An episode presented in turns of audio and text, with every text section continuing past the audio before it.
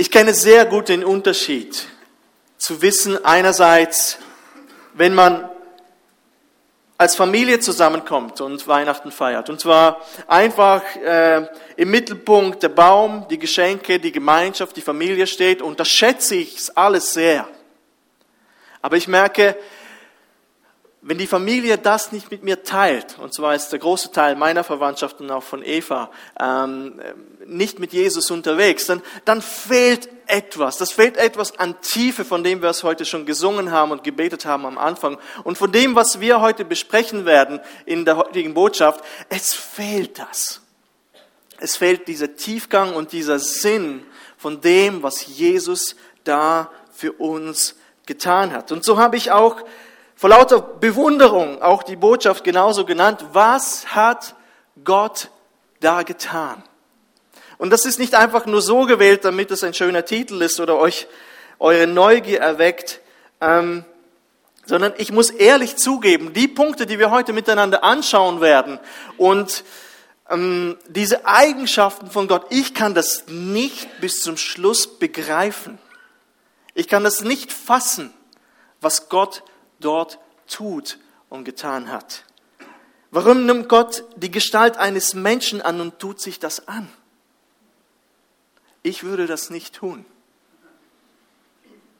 Warum auf diese erniedrigende Art und Weise? Warum in Nazareth? Warum Bethlehem? Warum für mich? Warum für die Menschen, die ihm nichts entgegenbringen können? Warum für, Entschuldigung, ich bin nicht emotional. Warum für Menschen, die ihm nichts was bringen können, was ihm gefallen könnte? Und er dient, er kommt, er liebt, er demütigt sich und ich weiß, dass eine der Antworten Liebe ist. Aber diese Liebe und diese Demut übersteigen meinen Verstand. Ich kann es nicht packen. Ich kann es nicht umfassen. Ich kann es nicht in eine Schachtel, in eine Box verpacken und, und irgendwo dann abtun. Ich weiß, was Gott getan hat. Ich weiß effektiv nicht genau, was da alles passiert ist. Und weil es auch, ich verstehe das auch zum Teil nicht, weil es auch unserer menschlichen Natur widerspricht, wie wir handeln. Wir sind von Geburt an so ausgelegt, dass jemand unsere Bedürfnisse stillen sollte. Wir kommen nicht auf die Welt und dienen den anderen, sondern wir schreien und wollen Milch. Oder? So, das habt ihr alle gemacht. Oder die Windeln oder manchmal schreit das Baby und du hast keine Ahnung, was ist denn mit ihm los? Es braucht etwas, es hat etwas. Und ein Baby weint, weil es eben etwas braucht. Ein kleines Kind quengelt und schreit, bis jemand anfängt, mit ihm zu spielen. Es will Aufmerksamkeit. Als Erwachsene suchen wir nach Erfüllungen von Träumen, Freizeit, Ferien. Wir wollen ein Haus kaufen, wir wollen ein Auto kaufen. Wir sind manchmal bereit, viel auf uns zu nehmen und diese Ziele zu erreichen. Und damit der Mensch nicht zu weit geht, denn manchmal ist er zu ehrgeizig, haben wir Gesetze, die uns ein bisschen einschränken und limitieren, damit diese Wünsche nach dem, was ich will, nicht ausarten. Und diese Menschwerdung von Jesus ist so das komplette Gegenteil von uns. Das komplette Gegenteil von dem, was der Mensch anstrebt. Jesus hatte schon Zugang zu allen Privilegien des Himmels. Er war dort. Er brauchte nichts mehr. Er war die Liebe, er ist die Liebe, er ist die Vergebung. Er hat alle Privilegien. Er war nicht nur die, der absolute Herrscher über der Erde, er war auch absoluter Herrscher über den ganzen Himmelsgeschöpfen. Er hatte alles. Und anstatt das auszuleben, nutzt Christus seine Stellung als Gott, um zu dienen und seinem Vater zu gehorchen. Jesus ist das Beispiel für Geben und nicht von Nehmen. Ein Beispiel des Dienens und nicht des Bedientwerdens. Ein Beispiel für Demut. Ein Beispiel des Gehorsams und nicht der Dominanz. Und in unserem Text lässt Paulus das nicht einfach so stehen als ein abstraktes Produkt. Ja, das ist Jesus und ich male euch diesen Jesus, sondern statt das, stattdessen, wir werden das im Vers 5 sofort lesen, sagt er der Gemeinde in Philippi in Vers 5 und damit auch uns, dass sie diesem Beispiel von Jesus, so wie Jesus gewesen ist, so müsst ihr auch sein. Da unser Verhalten darf und muss von dem geprägt sein, der diese Demut vorgelebt hat.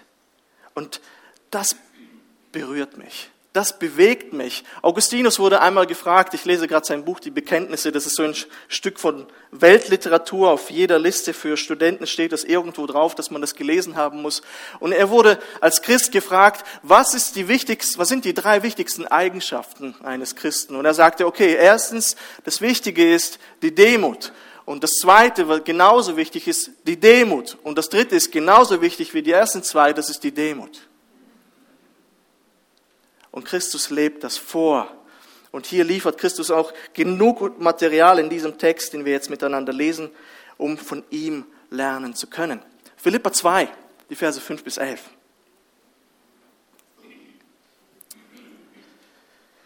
Denn ihr sollt so gesinnt sein, wie es Christus Jesus auch war. Der als er in der Gestalt Gottes war, es nicht wie einen Raub festhielt, Gott gleich zu sein sondern er entäußerte sich selbst, nahm die Gestalt eines Knechtes an und wurde wie die Menschen. Und in seiner äußeren Erscheinung als ein Mensch erfunden, erniedrigte er sich selbst und wurde gehorsam bis zum Tod, ja bis zum Tod am Kreuz. Darum hat ihn Gott auch über alle Maßen erhöht und ihm einen Namen verliehen, der über allen Namen ist, damit in dem Namen Jesu sich alle Knie derer beugen, die im Himmel und auf Erden und unter der Erde sind und alle Zungen bekennen, dass Jesus Christus der Herr ist, zu Ehre Gottes des Vaters. Was für ein Text. Man könnte vielleicht meinen, nun ja, das ist nicht die typische Weihnachtsgeschichte, aber dieser Text kommt relativ häufig vor in Weihnachtspredigten, weil er so viel von dem, was eben an Weihnachten passiert ist, bei der Ankunft Jesu als Mensch so viel widerspiegelt und vom Wesen und vom Charakter Gottes so viel widerspiegelt. Und ich möchte einfach mit euch die Verse 5 bis 8 anschauen und dann abschließend werden wir einfach die Erhöhung Christi. Die Verse 5 bis 8 sind sozusagen die Erniedrigung von Jesus und die Verse 9 bis 11 sind die Erhöhung. Und wir wollen uns anschauen, was hat denn Jesus getan? Und ich hoffe, dass wir aus den Gedanken dann sagen können, und aus dem Grund, Herr, wollen wir dich anbeten, wollen wir dich loben, wollen wir dich preisen und alles dir geben. Das erste Punkt ist, es ist on. Soll ich nochmal? Jetzt. Super. Jetzt hat er ein- und ausschalten, das funktioniert. Super. Das erste ist in Vers 6. Und ich weiß, es sind vielleicht einfache Gedanken, und ich hoffe, ihr schlaft nicht ein, seid fit, bleibt da, präsent, das ist wichtig. Das sind einfache Gedanken, aber es sind so wichtige Gedanken. Und ich hoffe, dass wir Weihnachten auch so feiern, indem wir das immer wieder im Sinn haben. Sei es am Tischgebet oder wenn wir eine Andacht haben, egal wie ihr Weihnachten da verbringt, vor dem Essen, nach dem Essen, aber dass diese Gedanken euch begleiten. Dass diese begleitenden Gedanken euch prägen. Dass sie wichtig sind für euch. Und das erste ist hier sein demütiger Verzicht. In Vers 6 heißt es, der, als er in der Gestalt Gottes war, es nicht wie einen Raub festhielt, Gott gleich zu sein. Ich habe vorhin gesagt, ich werde das nie begreifen. Also jeder Punkt hier, das ist irgendwo klar, aber ganz fassen werde ich das nie. Ich werde das nie fassen, was Gott getan hat. Und hier ist einer der Gründe, Vers sagt, dass Jesus in der Gestalt Gottes war. Ja, das ist einer der besten Verse, der zeigt, dass Christus, Jesus Christus Gott ist und Gott war und nicht Gott wurde. Er war es schon immer. Nicht wie die, zum Beispiel die Mormonenkirche sagen würde, dass Jesus ein Mensch war und dann aber durch ein, ein frommes Leben, ein Leben, wo er den Regeln des Gesetzes folgte, zu einem Gott wurde. Dann könnt ihr diesen Vers hier rausholen und ihn ins Gesicht reinhauen. Er war. Hier steht es, der in der Gestalt Gottes war. Ich habe mit dem Mormonen eine super Beziehung. Sie sind sehr freundliche Menschen und, und ich liebe es, mit ihnen zu diskutieren. Aber das ist wichtig. Falls jemand kommen würde, er war in der Gestalt Gottes. Johannes schreibt, dass Jesus Gott, seinen, Jesus Gott seinen eigenen Vater nannte und sich selbst Gott gleich machte. Das machte die Juden wütend. Sie heben, äh, haben die Steine aufgehoben in Johannes 5 und wollten ihn sofort dafür steinigen. Du setzt dich mit Gott gleich. Oh ja, das tue ich. Paulus schreibt, dass Christus vor der Schöpfung schon bereit existierte, von Anfang an. Es gibt nicht einen Moment in der Geschichte, in dem Jesus nicht schon existierte. Johannes Evangelium fängt genauso an. Ich habe die Zürcher Übersetzung genommen. Dieser war im Anfang bei Gott. Alles ist durch ihn geworden und ohne ihn ist auch nicht eines geworden, das geworden ist. Es ist der Schöpfer. Äh, Entschuldigung. Und ohne ist auch nicht alles eines geworden, das geworden ist. Er ist der Schöpfer. Er war bei der Schöpfung schon dabei. Er ist nicht ein Produkt der Schöpfung, wie die Zeugen Jehovas das sagen würden, sondern er ist von der, vor der Schöpfung noch dabei. Und ich weiß, Jesus ist präexistent. Er hat noch schon vor der Schöpfung der Welt existiert. Heute sagt eigentlich jede seriöse Wissenschaft, das Universum hat einen Anfang. Früher hat man gesagt, das Universum hat schon immer existiert. Aber man sieht, dass das Universum einen Anfang hat. Es expandiert, es breitet sich aus. Und jemand muss aus dem Nichts etwas gemacht haben. Und die Bibel sagt, dieser jemand ist Christus, der mit Gott zusammen und mit dem Heiligen Geist bei der Schöpfung schon dabei war. Er war dort. Können wir das begreifen? Das ist, wir, wir müssen das hinnehmen. Wir müssen das sehen. Wie kann jemand schon immer da gewesen sein, aber Christus war dort? So heißt es im Johannesevangelium. Dieser war im Anfang bei Gott. Alles ist durch ihn geworden und ohne ihn ist auch nicht eines geworden, das geworden ist. Jesus wurde nicht zu einem Gott, er war Gott. Und Paulus sagt hier in Vers 6, dass Jesus seinen Status, Gott gleich zu sein, nicht wie einen Raub festhielt, das heißt, dass er bereit war, uns zu lieben. Und das ist auch wiederum etwas, was ich nicht begreifen kann. Ich rede heute über Sachen, die ich nicht verstehe. In unsere gefallene, hilflose Welt zu kommen, obwohl er unter keiner Verpflichtung dazu stand. Er musste nicht gehen. Er hat uns nicht gebraucht, aber er geht. Er war Gott, der seine Welt verließ und in die unsere kam, um Mensch zu werden. Und das ist ein, ein Grundelement des christlichen Glaubens. Das ist, warum wir Weihnachten überhaupt feiern. Dass Gott Mensch geworden ist und dass dieser, dieser Gott Mensch ist und Gott gleichzeitig. Darüber gab es in der Kirchengeschichte viele Debatten und es gab im vierten Jahrhundert dieses Konzil von Nicäa, an dem ausgiebig über die Gottheit, ist jetzt Jesus Gott oder ist er nicht Gott? Und da gab es verschiedene Lehren und dann hat man sich zusammengesetzt und 325 nach Christus dann gesagt, und wir glauben an den einen Herrn Jesus Christus, den Sohn Gottes, der als einzig Geborener aus dem Vater gezeugt ist, das heißt aus dem Wesen des Vaters, Gott aus Gott, Licht aus Licht, wahrer Gott aus wahrem Gott, gezeugt, nicht geschaffen. Okay, schwer zu verstehen. Nicht geschaffen, eines Wesen mit dem Vater, durch den alles geworden, was, was im Himmel und auf Erden ist. An sich ein bisschen paraphrasiert das, was im Johannesevangelium und woanders auch stehen würde. Und auch hier, der in der Gestalt Gottes schon war, und dann im Konzil von Chalcedon 451 nach Christus wurde noch einmal festgehalten, er war nicht nur einfach vollkommen Gott, sondern er war auch vollkommen Mensch. So etwas hat es vorher und nachher nie gegeben. Zwei in einem, Mensch und Gott, und zwar zu 100 Prozent. Und ich möchte euch sagen, wir müssen das verteidigen. Es kommt immer wieder und die Person Jesu wird immer wieder angegriffen. Das wird gesagt eben, er war nicht Gott und dann wurde er zu einem Gott oder er ist nicht äh, Gott gleich, sondern er ist nur der Sohn Gottes. Er ist ein Prophet, er ist ein guter Mann, er ist ein guter Hippie gewesen, ein guter Politiker, gescheiterter Politiker. Nein, er war schon da. Er hat alles geschaffen. Und er kam und wurde Mensch, blieb Gott und war ein Mensch und nicht einfach nur ein Superheld oder so etwas, um uns zu retten.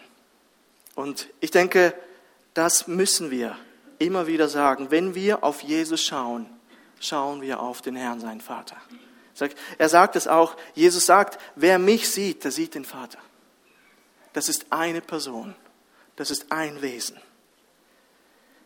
Und nun kommt dieser Gottmensch Jesus und ist bereit, alle seine Rechte, alle seine Rechte, seinen Segen, seine Vorteile als König der Herrlichkeit zu verlassen. Er klammert sich nicht daran wie an eine Beute. Er ist bereit, es loszulassen. Und dieser Vers war sehr schwierig zu übersetzen. Und es gibt immer, jede Übersetzung, ich habe die Schlachter gewählt, weil ich finde, die trifft es ziemlich, nee, meistens nehme ich die Elberfeld, aber dort kommt es komisch rüber, weil es im Griechischen auch so komisch steht. Aber am besten ist es ausgedrückt, er klammert sich nicht an diese Beute, an, an die Herrlichkeit im Himmel. Er will es nicht irgendwie fest, ich will es ja nicht loslassen. Und ehrlich gesagt, ich würde es nicht loslassen.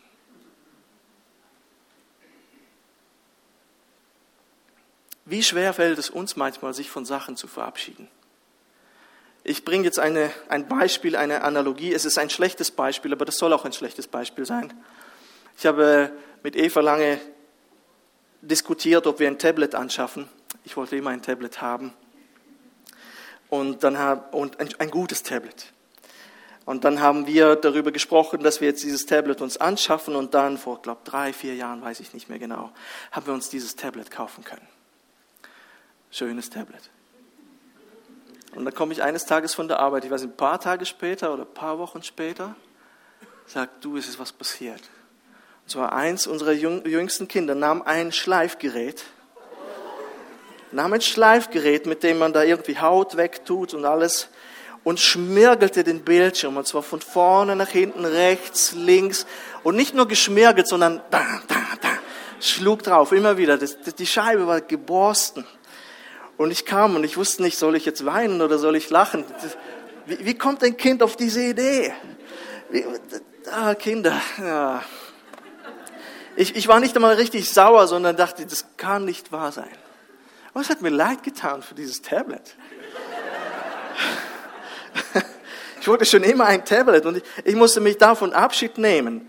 Und manchmal ist es schon schwer, von Sachen Abschied zu nehmen. Nicht wahr? Es ist irgendwas kaputt gegangen, das Auto ist kaputt oder äh, und, und man kann sich steigern. Das Velo ist kaputt, das Velo ist kaputt gegangen oder ähm, äh, wir müssen das Haus verlassen, wir können die Miete uns nicht mehr leisten oder wir müssen sogar zügeln, vielleicht sogar in eine andere Kultur und das verlassen.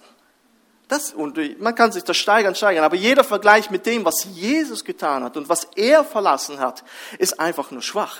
Da, da hält keine Analogie stand. Ich weiß noch, als ich nach Deutschland kam, aus, dem, aus Kasachstan, ich war elf Jahre alt, da, da erlebt man einen Kulturschock. Es ist, wow, im Flughafen, die Türen gehen von allein auf. Ich habe das noch nie in meinem Leben gesehen. Die Treppen fahren von allein. Die Menschen waren anders. Ich dachte, die Deutschen, ja, die, die freundlich und dann aber hinter deinem Rücken lästern sie über dich. Ich kannte das ein bisschen anders. Vieles war anders. Und stellt euch vor, der Kulturschock, den Jesus hatte, als er in diese Welt kam. Wir wissen nichts, bis zu seinem 30. Lebensjahr wissen wir so gut wie nichts über ihn. Ich weiß nicht, wie er da aufgewachsen ist, aber er hat ja die mit Menschen die ganze Zeit zu tun gehabt und dachte, wow, das ist nicht so wie im Himmel. Das ist, und ich glaube, Jesus war nicht so naiv, das ist mir klar, aber das, das muss so ein gravierender Unterschied gewesen sein. Und das ist ihm vor vornherein klar gewesen. Und er sagt trotzdem, ich gehe in diesen Slum Erde und werde dort nicht nur unter den Menschen sein und ihnen dienen, sondern ich werde auch noch mein Leben lassen für sie. Was ist das für eine Bereitschaft, demütig auf etwas zu verzichten?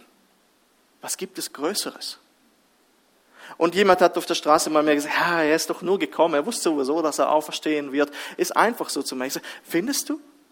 Findest du, wenn du all das hast, die ganzen Privilegien, du musst dich nicht um diese Menschen kümmern und du machst es trotzdem, würdest du es tun? Hm, hm, hm. Ja, ich glaube auch. Ich würde es auch nicht tun wahrscheinlich. Also mal ehrlich, ich würde es nicht tun. Und dieser Jesus, der in der Gestalt Gottes war, hielt es nicht wie einen Raum fest, Gott gleich zu sein, sondern war bereit, eben weiterzugehen. Christus verzichtete auf diese Rechte, er hält es nicht wie einen Raum fest. Er wurde zu einem Geber anstatt einem Empfänger. Vorher dienten ihm die Engel und er ließ sich verherrlichen. Er war in der Gegenwart seines Vaters und der Heilige Geist und alles war vollkommen und perfekt. Und er verlässt es freiwillig. Und ich denke, wie können wir von Greifern, die eben Sachen haben wollen, zu Gebern werden? Wie können wir seine Haltung aneignen? Wir brauchen diese Beziehung zu ihm. Wir brauchen das Evangelium. Wir müssen von ihm lernen. Wir können auf ihn schauen. Wir brauchen Jesus. er gibt uns nicht nur Vergebung, sondern er gibt uns auch die Fähigkeit und die Möglichkeit, so zu leben, wie er es gemacht hat. Ich denke, der Vers 5 ist wirklich eine Anforderung. Ihr sollt so gesinnt sein, wie es Christus Jesus auch war. Autsch. Wow. Aber ich bin sicher, Jesus will uns nicht überfordern, sondern hey, hier ist meine Gesinnung. Hier, was ich, hier ist das, was ich getan habe. Und ich erwarte von dir genau dasselbe. Lerne von mir. Du wirst nie meinen Status erreichen. Das ist klar, das beruhigt. Wir können nicht dorthin kommen. Aber, aber wir können das anstreben. Und Christus ist unsere Hilfe dabei. Das zweite ist, jetzt funktioniert es perfekt, das ist seine demütige Menschwerdung, sondern er entäußerte sich selbst, nahm die Gestalt eines Knechtes an und wurde wie die Menschen. Jesus hat also eine unglaubliche Position. Wie gesagt, wir können nicht, wir waren nicht dort im Himmel, wir können das nicht ganz erfassen, aber er verzichtet darauf. Und für mich ist, reicht es zu begreifen, was er da auf sich nimmt. Es ist viel. Ich würde es nicht tun für, für wahrscheinlich hätte eben, weil hätte keinen Sinn gesehen, aber er entäußert sich selbst, heißt es bei uns hier im Text. Oder wie es die Elberfelder Übersetzung formuliert, er machte sich selbst zu nichts. Und hier ist auch wiederum ein Kampf gewesen. Wie übersetzt man das richtig? Wörtlich im Griechischen heißt es, er hat sich entleert.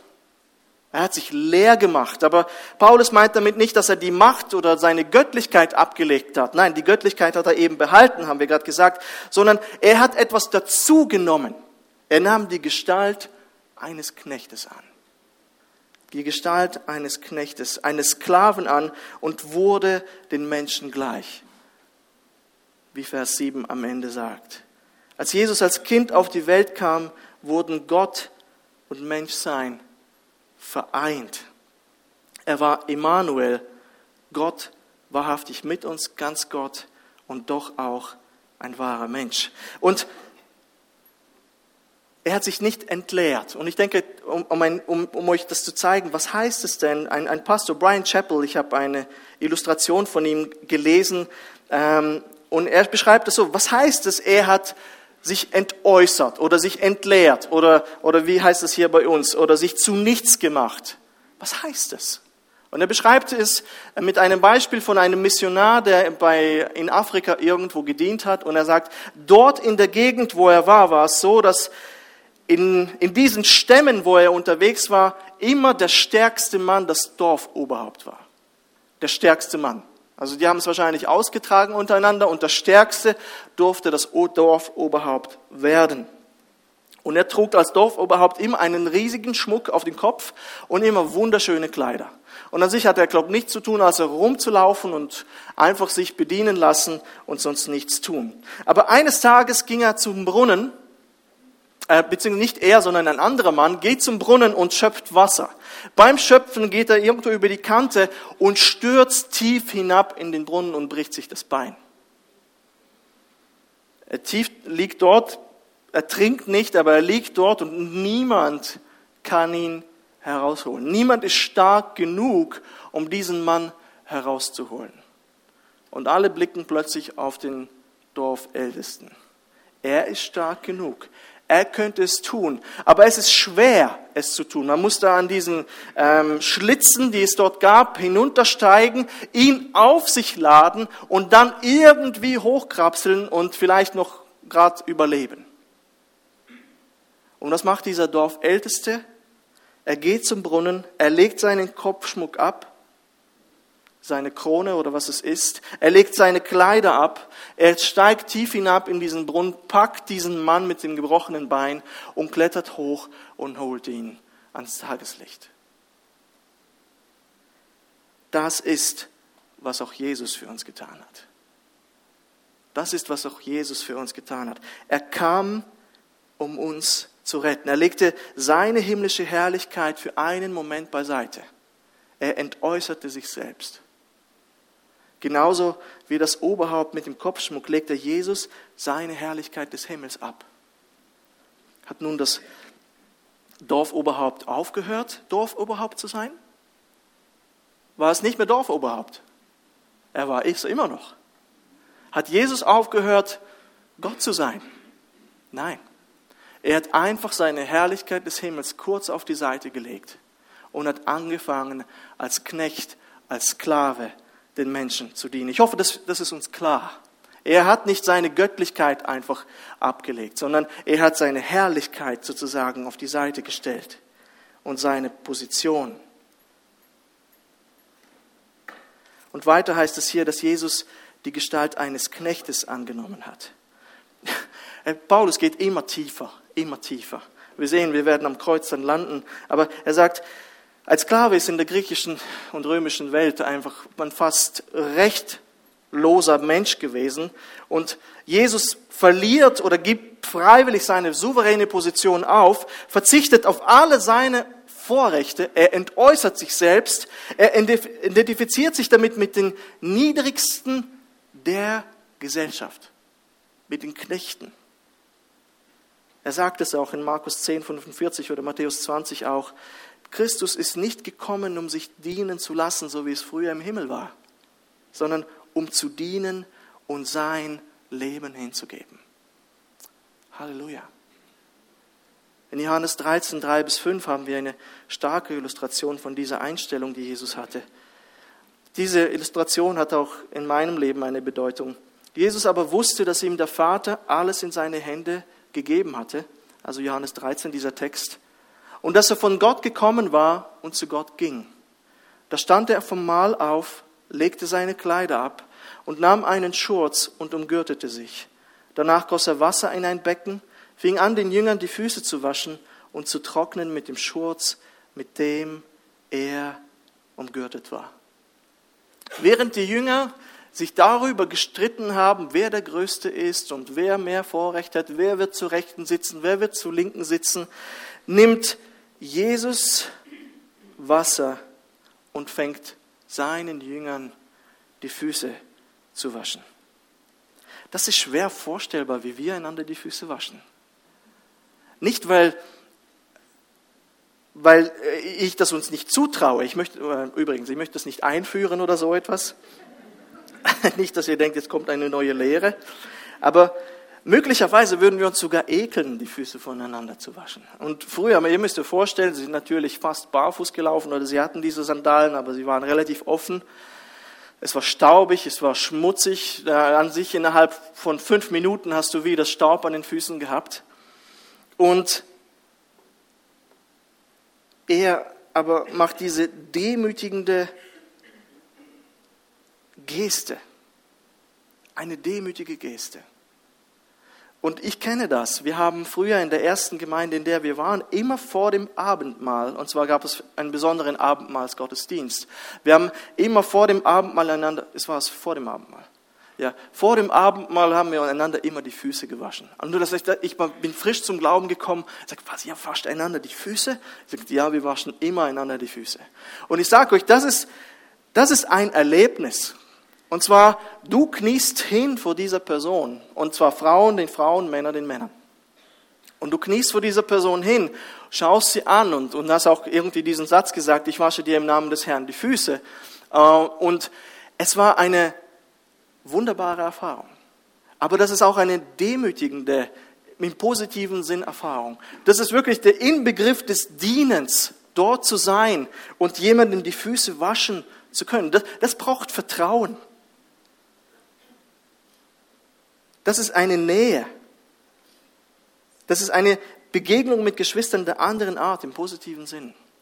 Es hat mir wirklich geholfen, auch das Dienen einfach anders zu betrachten. Wenn ihr das vielleicht in der Kleingruppe einmal machen wollt, wascht euch vorher die Füße. Und weil das ist, das ist ein symbolisches äh, Ritual. Es geht nicht darum, wirklich die Füße voneinander zu waschen. Wobei Jesus es getan. Die Füße waren schmutzig damals. Man demütigt sich vor dieser Person. Ein Stück weit ist man ihr auch ausgeliefert. Man dient. Und Jesus nimmt dieses Bild des Fußwaschens und macht es wirklich.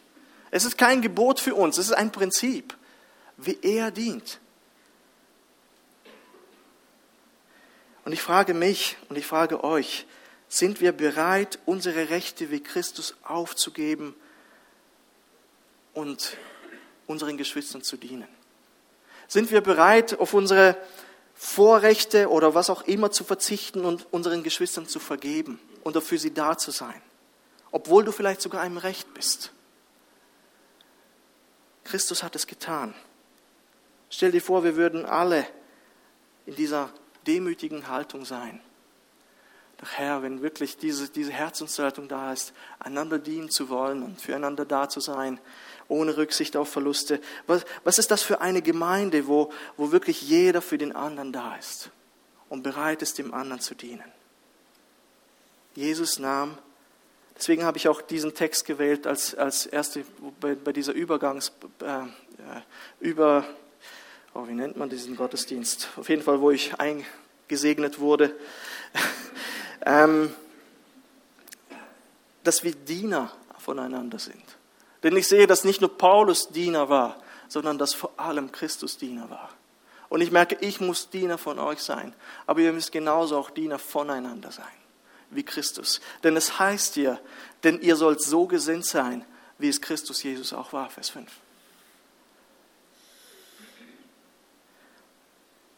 Christus wurde Knecht und wurde wie die Menschen. Mit diesen Gedanken Weihnachten zu feiern, ist einfach etwas anderes. Und dann der letzte Punkt noch, seine demütigende Kreuzigung. Paulus geht noch einen Schritt tiefer. Noch einen Schritt tiefer. Er war nicht nur Mensch, er war nicht nur Knecht und den Menschen gleich, sondern er ging auch gehorsam bis zum Tod, ja bis zum Tod am Kreuz. Er erniedrigte sich selbst. Wir haben es vor ein paar Wochen miteinander angeschaut, dass wir über Maria gesprochen haben. Jesus wurde in Bethlehem in sehr bescheidenen Verhältnissen geboren. Er ist sehr bescheiden in Nazareth aufgewachsen. Wir haben gesehen, dass Nazareth vollkommen unbedeutend war als Dorf oder als Stadt. Niemand kannte Nazareth. Was kann schon aus Nazareth Gutes kommen? 30 Jahre lang lebte er dort verborgen. Und das nächste, was wir wissen, ist, dass er anderen Menschen diente und diejenigen liebte, die nicht lebenswert waren und dann sogar für sie stirbt und stirbt am Kreuz. Er nahm das freiwillig auf sich. Er, er erniedrigte sich selbst. Er, er, er machte es aktiv. Es ist nicht etwas, er, es geschah ihm, es ist, es ist einfach passiert, es überkam ihn, er konnte nichts dagegen tun, sondern er wirkte aktiv und ließ sich erniedrigen. Er erniedrigte sich selbst. Ein aktives Handeln seinerseits. Es waren nicht Herodes, es waren nicht die Juden, es waren nicht die Pilatus oder die Römer. Niemand kann Christus erniedrigen. Niemand. Er wählte diesen Weg selbst aus und entäußerte sich selbst oder gab seine Vorrechte auf. Er demütigte sich von sich aus. Ein aktives Handeln. Und das heißt, dass Jesus auch Demut aktiv gelebt hat. Er ist nicht gekommen und dachte und sprach und predigte von Demut. Er war demütig. Er hielt nicht nur Predigten darüber. Er lebte diese Dinge und zwar bis zum Schluss. Und das ist wichtig, dass wir nicht nur Theoretiker sind in unserem, in unserem Handeln und Denken. Ich habe mir vorgestellt, wir können zum Beispiel viel über das Fischen wissen, wie man angelt, was für Routen es gibt und dann was für, nicht Seile, wie nennt man die, diese Dinger da? Ja, genau. Und dann, ich kenne diese ganzen Begriffe immer nur auf Russisch, weil ich früher als Kind äh, ähm, geangelt habe. Und man kann viel über das Angeln wissen. Kann man jetzt den Fisch da, muss man da irgendwie zum Anbeißen ihn anlocken oder was nimmt man denn überhaupt für, äh, für einen Wurm oder nimmt man etwas Künstliches und, und, und, und, und. Man kann viel Bücher lesen über das Fischen, aber wenn du nicht fischst, bist du kein Fischer. Wenn du über Demut sprichst und über Liebe sprichst, aber bist nicht demütig und liebevoll, bist du nicht demütig und liebevoll darüber zu reden, darüber, darüber viel zu wissen, nützt nichts, sondern wir müssen auch aktiv handeln. Und Jesus war ein Mann der Tat und nicht nur des Wortes. Und Vers 5 noch einmal erwartet das genauso von uns, dass wir Täter sind von Dingen, die Christus getan hat. Aktiv werden. Nicht nur darüber reden, sondern wirklich auch aktiv sein. Erniedrigte er sich selbst. Bin ich demütig? Weiß ich nicht nur viel über Demut und rede ich viel über Demut? Leite ich Kleingruppen und rede über Demut? Oder bin ich das auch wirklich tatsächlich? Und bitte ich den Herrn, dass er mir hilft, demütig zu sein. Jesus war aktiv demütig und er geht diesen Weg bis zum Schluss, bis zum Kreuz. Wie es heißt, gehorsam bis zum Tod. Ja, bis zum äh, Tod am Kreuz. Das Kreuz war die schlimmste Todesstrafe in Rom. Es gab keine schlimmere. Und das ist wahrscheinlich uns allen bekannt. Zum Beispiel römische Bürger konnten nicht gekreuzigt werden. Das war zu demütigend. Das war zu erniedrigend. Und Juden glaubten, dass eine Person verflucht war, wenn sie durch ein, eine Kreuzigung sterben musste. Galater 3,13 spricht darüber. Peinlicher und schlimmer konnte es eigentlich nicht sein, als an einem Kreuz zu sterben. Es gab nichts Schlimmeres. als man, wenn man an einem Kreuz hängen musste. Und das ist nicht nur das.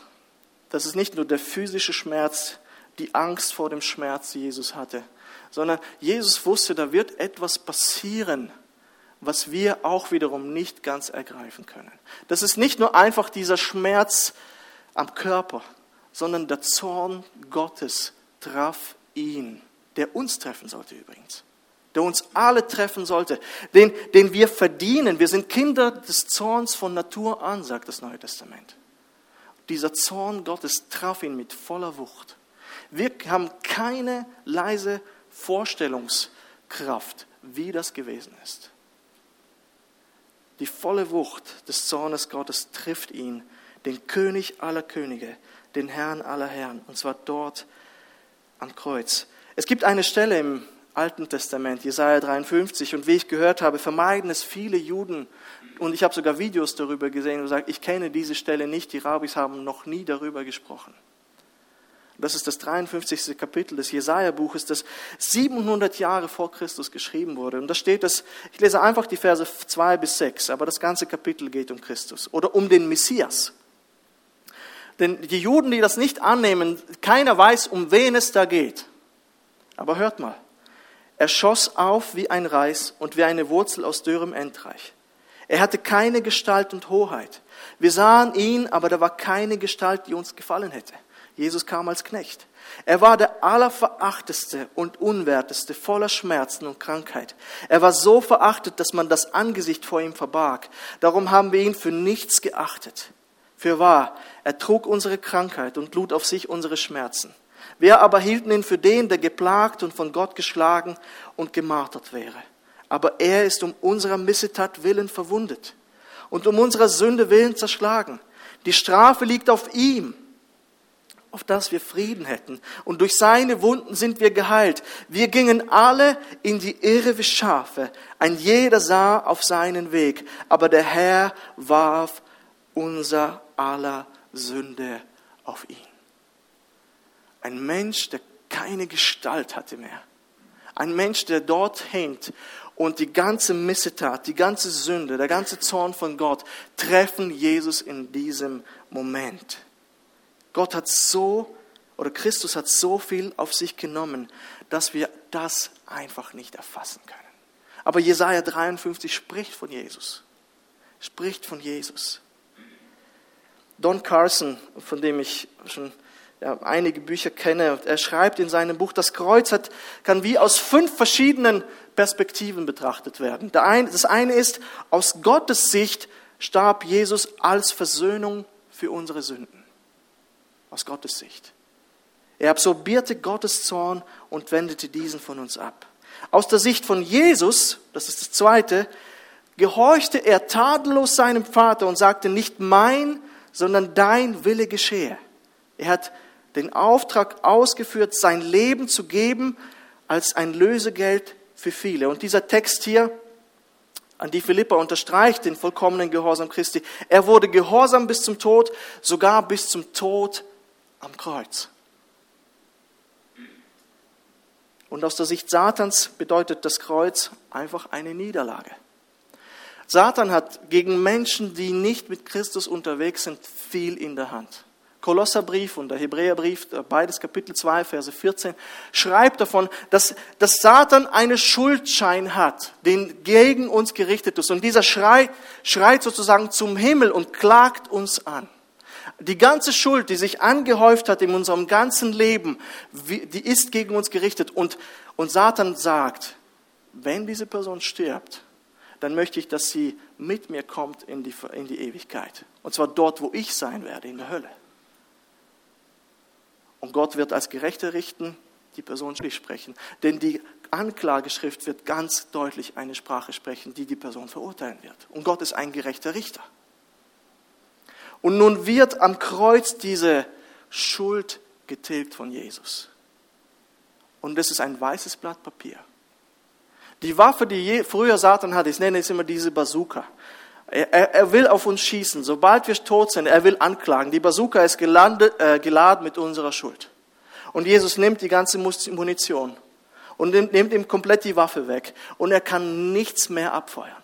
Einfach nichts. Sag, ich will die Person anklagen. Da ist nichts mehr. Ich habe die Schuld getragen. Der ganze Zorn, die ganze Schuld, die ganze Missetat von dieser Person habe ich getragen. Und ich, diese Person hat um Vergebung gebeten. Ich werde sie nicht anklagen. Es gibt keine Anklage mehr. Halleluja.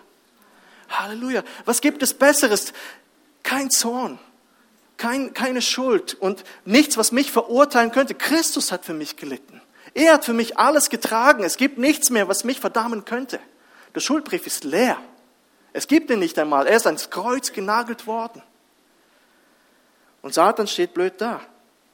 Haha, da kann man das sagen. er hat nur noch ein Plastikmesser in der Hand. Mit dem kann er vielleicht ein bisschen pieksen, aber uns kaputt hauen kann er damit nicht. Viertens, aus der Sicht der Sünde ist das Kreuz das Mittel, mit dem unsere Schulden bezahlt werden. Es ist wirklich ohne Kreuz keine Vergebung von Schuld. Ohne das, ohne Weihnachten, ohne das Kommen von Jesus und diesen ganzen Weg eines Menschen, der Knecht wurde und für uns gestorben ist am Kreuz, gibt es keine Vergebung von Sünde gibt es keine Vergebung von Sünde. Das Kreuz ist das Mittel, mit dem unsere Schulden bezahlt werden. Und schlussendlich, wenn wir alle diese Wahrheiten anerkennen und dann diese Liebe und die Gerechtigkeit Gottes sowie das Leben und Sterben Jesu schätzen, müssen wir feststellen, dass das Kreuz uns als die höchste Messlatte für unser Verhalten dient. Denn ihr sollt so gesinnt sein, wie es Christus Jesus war. Ich habe mal diesen Satz gehört. Die Inkarnation sollte die Motivation für die Demonstration unserer Liebe sein. Okay, noch einmal zum Mitschreiben. Also die Inkarnation ist die Menschwerdung. Die Inkarnation sollte die Motivation für die Demonstration unserer Liebe sein. Dadurch, dass Jesus Mensch wurde, und all das für uns getan hat. Das, das soll uns dazu bewegen, Herr, was hast du dort getan? Das soll dich motivieren und uns motivieren, Herr, ich möchte auch so sein wie du. Ich möchte auch so gesinnt sein wie du. Diese Liebe, ich kann sie nicht erfassen. Diese Demut und das, was, was dort am Kreuz für mich geschehen ist, was, dass du gekommen bist für mich und dein Leben lassen wolltest. Herr, ich möchte so sein wie du. Deine Menschwerdung soll die Motivation für mich sein, genauso zu handeln, wie du gehandelt hast. Jesus Christus hat sich uns offenbart, ein für allemal. Gott hat nicht das festgehalten, was er hatte. Jesus hat nicht das festgehalten, was er hatte. Sie sind nicht selbstzentriert, sondern aufopfernd und haben ihre Liebe ausgegossen über uns. Jesus nahm die Gestalt eines Knechtes an und diese Liebe fand ihre finale Vollendung auf dem Kreuz von Golgatha. Und dann steht hier, dieser Name, unter dem sich alle Namen beugen müssen, ist der Herr Jesus Christus. Ich lese einfach die Verse 9 bis 11. Darf ich euch bitten, aufzustehen und einfach die Lobpreisband nach vorne bitten?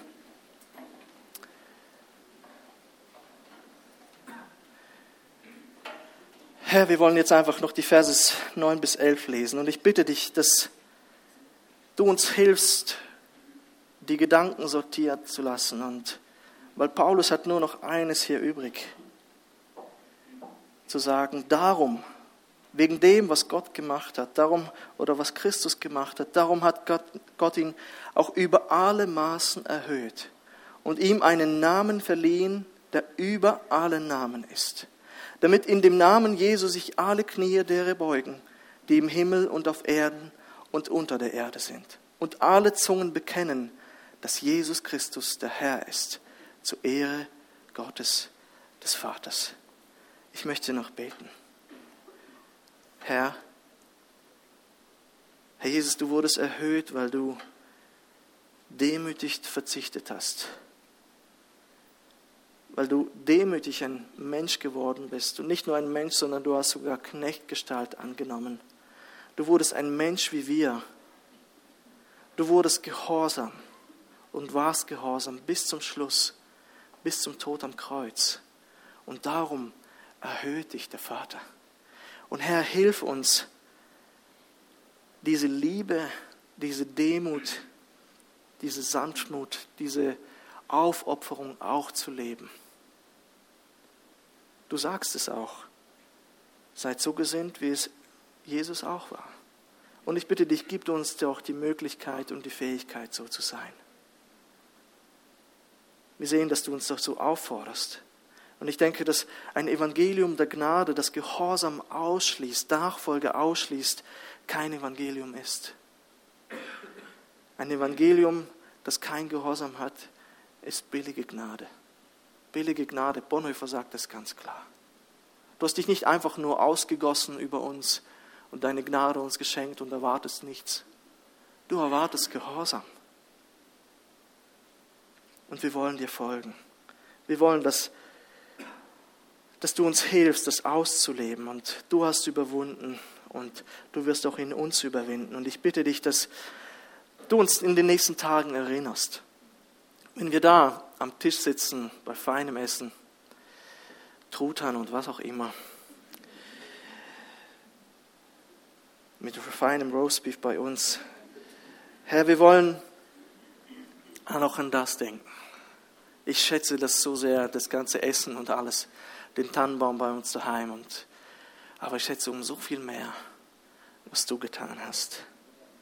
Es hat dich so viel gekostet, auf die Erde zu kommen, Mensch zu werden. Knecht zu sein, deinem Vater gehorsam zu sein, uns Menschen zu ertragen und gehorsam zu sein bis zum Tod, ja bis zum Tod am Kreuz. Ich verstehe das nicht, Herr. Ich werde es, solange ich lebe, das nicht verstehen, nicht ganz verstehen, was du da auf dich genommen hast. Und ich kann es einfach nicht erfassen, wie du dich gefühlt hast und was du da alles getan hast. Ich kann nur sagen, was hast du getan, aber ich kann nicht anders als dankbar das annehmen. Dankbar annehmen, was du uns gibst. Dein Mensch und Gott sein, deine Selbstlosigkeit, deine Bereitschaft, uns zu dienen und als Mensch zu kommen. Deine, deine Bereitschaft, uns zu lieben, uns zu dienen. Danke, darf ich dir nachfolgen. Dürfen wir dir nachfolgen. Und ich bitte dich, dass du Menschen auch hier in diesem Raum berührst, die es noch nicht getan haben. Dass sie erkennen, wie viel du getan hast was es dich gekostet hat. Und du lädst uns ein, dir nachzufolgen. Und ich tue es gern. Ich tue es gern, weil ich sehe, was es dich gekostet hat. Danke, Herr.